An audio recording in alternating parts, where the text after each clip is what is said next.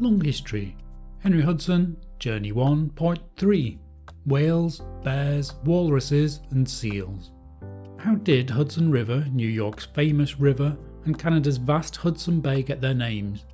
Find out about Henry Hudson's 4 historic journeys here. Hello everyone, I hope you're having a good day, and this is Long History, where we take famous source documents from history and split them into 10-minute chunks.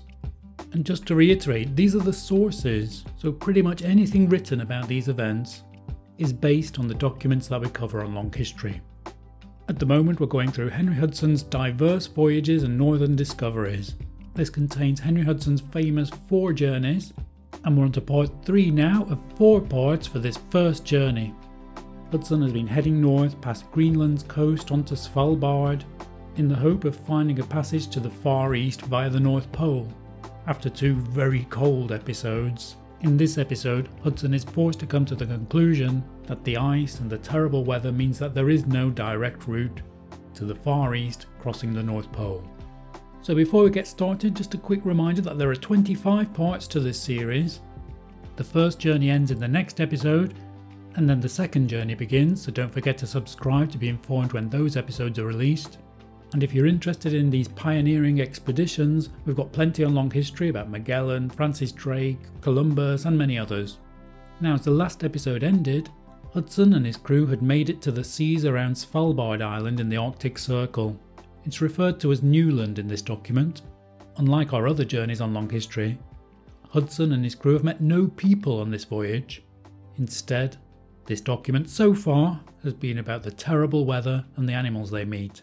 From this inauspicious start, future exploration will become more and more significant, but for now, Hudson has the ice near the North Pole to contend with. So let's get going with Henry Hudson, Journey 1, Part 3, Whales, Bears, Walruses and Seals. The 11th, very clear weather with the wind at southeast-south. We will come out of the Blue Sea into our Green Sea again, where we saw whales. Now, having a fresh gale of wind at south-southeast, it behoved me to change my course and to sail to the northeast by the southern end of Newland. But, being come into a green sea, praying for God to direct me, I steered away north 10 leagues. After we saw ice on our larboard, we steered away east and by north 3 leagues, and left the ice behind us. Then we steered away north till noon. This day we had the sun on the meridian south and by west westerly.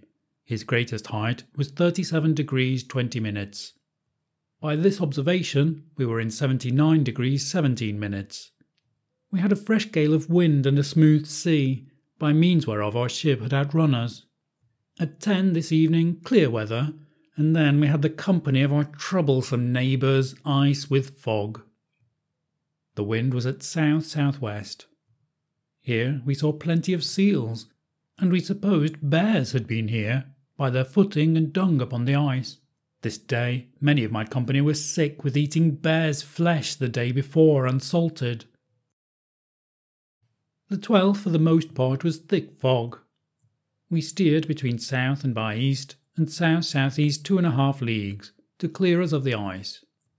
Then we had the wind at south. We steered till noon northeast 5 leagues. This morning we had our shrouds frozen. At noon, by our account, we were in 80 degrees, being little wind at west-southwest, almost calm with thick fog. This afternoon we steered away north and sometimes northeast. And then we saw ice ahead of us. We cast about and stood southeast with little wind and fog. Before we cast about by means of the thick fog, we were very near ice, being calm, and the sea setting on to the ice, which was very dangerous. It pleased God at the very instant to give us a small gale, which was the means of our deliverance. To him be praised, therefore. At 12 this night it cleared up. And out of the top, William Collins, our boatswain, saw the land called Newland by the Hollanders, bearing south-southwest 12 leagues from us. The 13th in the morning, the wind at south and by east, a good gale. We cast about and stood northeast and by east, and by observation we were in 80 degrees 23 minutes. This day we saw many whales. This forenoon proved clear weather, and we could not see any sign of ice out of the top. Between noon and 3 o'clock we steered away north-east and by east 5 leagues. Then we saw ice on head of us. We steered east 2 glasses, 1 league, and could not be clear of the ice with that course. Then we steered away south-east 2 leagues and a half. After, we sailed east and by north, and east 4 leagues till 8 the next morning. The 14th in the morning was calm with fog. At 9 the wind at east, a small gale with thick fog. We steered south-east and by east, and running this course we found our green sea again, which by proof we found to be freest from ice, and our azure blue sea to be our icy blue sea. At this time we had more birds than we usually found.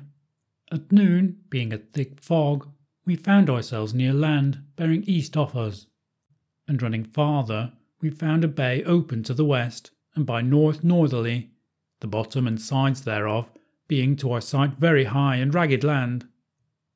The northern side of this bay's mouth, being high land, is a small island, the which we called Collins Cape, by the name of our boatswain who first saw it. In this bay we saw many whales, and one of our company, having a hook and line overboard to try for fish, a whale came under the keel of our ship and made her held. Yet by God's mercy we had no harm, but the loss of the hook, and 3 parts of the line. At a southwest sun from the northwest and by north, a flood set into the bay. At the mouth of this bay we had sounding 30 fathoms, and after 26 and 20 fathoms, but being farther in, we had no ground at 100 fathoms, and therefore judged it rather a sound than a bay. Between this high ragged, in the swamps and valleys lay much snow. Here we found it hot. On the southern side of this bay lie 3 or 4 small islands or rocks. In the bottom of this bay, John Coleman, my mate, and William Collins, my boatswain, with 2 others of our company, went on shore, and there they found and brought aboard a pair of morse's teeth in the jaw. They likewise found whales' bones and some dozen or more of deer's horns. They saw the footings of beasts of other sorts. They also saw rote geese. They saw much driftwood on the shore, and found a stream or two of fresh water. Here they found it hot on the shore, and drank water to cool their thirst, which they also commended. Here we found the want of a better shipboat. As they certified me, they were not on the shore past 30 minutes, and among other things brought aboard a stone of the country. When they went from us it was calm, but presently after we had a gale of wind at north-east, which came with the flood with fog. We plied to and again in the bay, waiting their coming, but after they came aboard we had the wind at east and by south a fine gale. We, minding our voyage, and the time to perform it, steered away north-east and north-north-east. This night proved clear, and we had the sun on the meridian, on the north and by east part of the compass. From the upper edge of the horizon, with the cross-staff, we found his height 10 degrees 40 minutes, without allowing anything for the semi-diameter of the sun, or the distance off the end of the staff from the centre in the eye. From a north sun to an east sun, we sailed between north and north-north-east, 8 leagues. The 15th in the morning was very clear weather, the sun shining warm, but little wind at east southerly. By a south-east sun, we had brought Collins Cape to bear off us south-east, and we saw the highland of Newland, that part discovered by us on our starboard, 8 or 10 leagues from us, trending north-east and by east, and south-west and by west, 18 or 20 leagues from us to the north-east, being a very high mountainous land, like ragged rocks with snow between them. By mine account, the northern part of this land which we now saw stretched into 81 degrees. All this day proved clear weather, little wind, and reasonable warm. The 16th in the morning, warm and clear weather. The wind at north. This morning we saw that we were compassed in with ice in abundance, lying to the north, to the northwest, the east and southeast. and being run toward the farthest part of the land by us discovered, which for the most part trendeth nearest hand north-east and south-west, we saw more land joining to the same, trending north in our sight, by means of the clearness of the weather stretching far into 82 degrees, and by the bowing or showing of the sky much farther, which when I first saw, I hoped to have a free sea between the land and the ice, and meant to have compassed this land by the north. But now, finding by proof it was impossible, by means of the abundance of ice compassing us about by the north and joining to the land, and seeing God did bless us with a fair wind to sail by the south of this land to the north-east, we returned, bearing up the helm, minding to hold that part of the land which the Hollanders had discovered in our sight, and if contrary winds should take us, to harbour there, and to try what we could to find the charge of our voyage, and to proceed on our discovery as soon as God should bless us with wind. And this I can assure at this present, that between 78 degrees and 82 degrees, by this way there is no passage. But I think this land may be profitable to those that will adventure it. In this bay before spoken of, and about this coast, we saw more abundance of seals than we had seen any time before, swimming in the water. At noon this day, having a stiff gale of wind at north, we were thwart of Collins Cape, standing in 81 degrees and a half, and at 1 o'clock the Cape bare north-east off us. From thence I set our course west-south-west, with the purpose to keep in the open sea free from ice, and sailed in that course 16 leagues. At 10 this night we steered away south-west, with the wind at north, a hard gale, until 8 the next morning, 18 leagues. The 17th, in the morning, a good gale at north.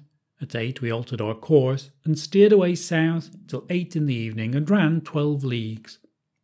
This day proved reasonable, clear and warm. The 18th, in the morning, the wind increased at south and by east, with thick fog. All this afternoon and night proved close weather, little fog, and reasonable warm. The 19th, at 8 in the morning, the wind at south, with thick fog. We steered south-east 4 leagues till noon. Then the wind veered more large. We steered south-east and by east 4 leagues till 4. Then we veered sheet, and steered east and by south-east till 15 leagues, till 8 in the morning. This day after the morning proved reasonable, clear and warm. The 20th, in the morning, little wind.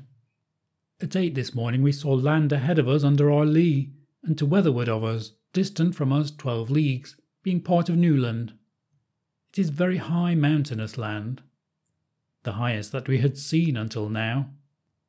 As we sailed near it, we saw a sound ahead of us lying east and west.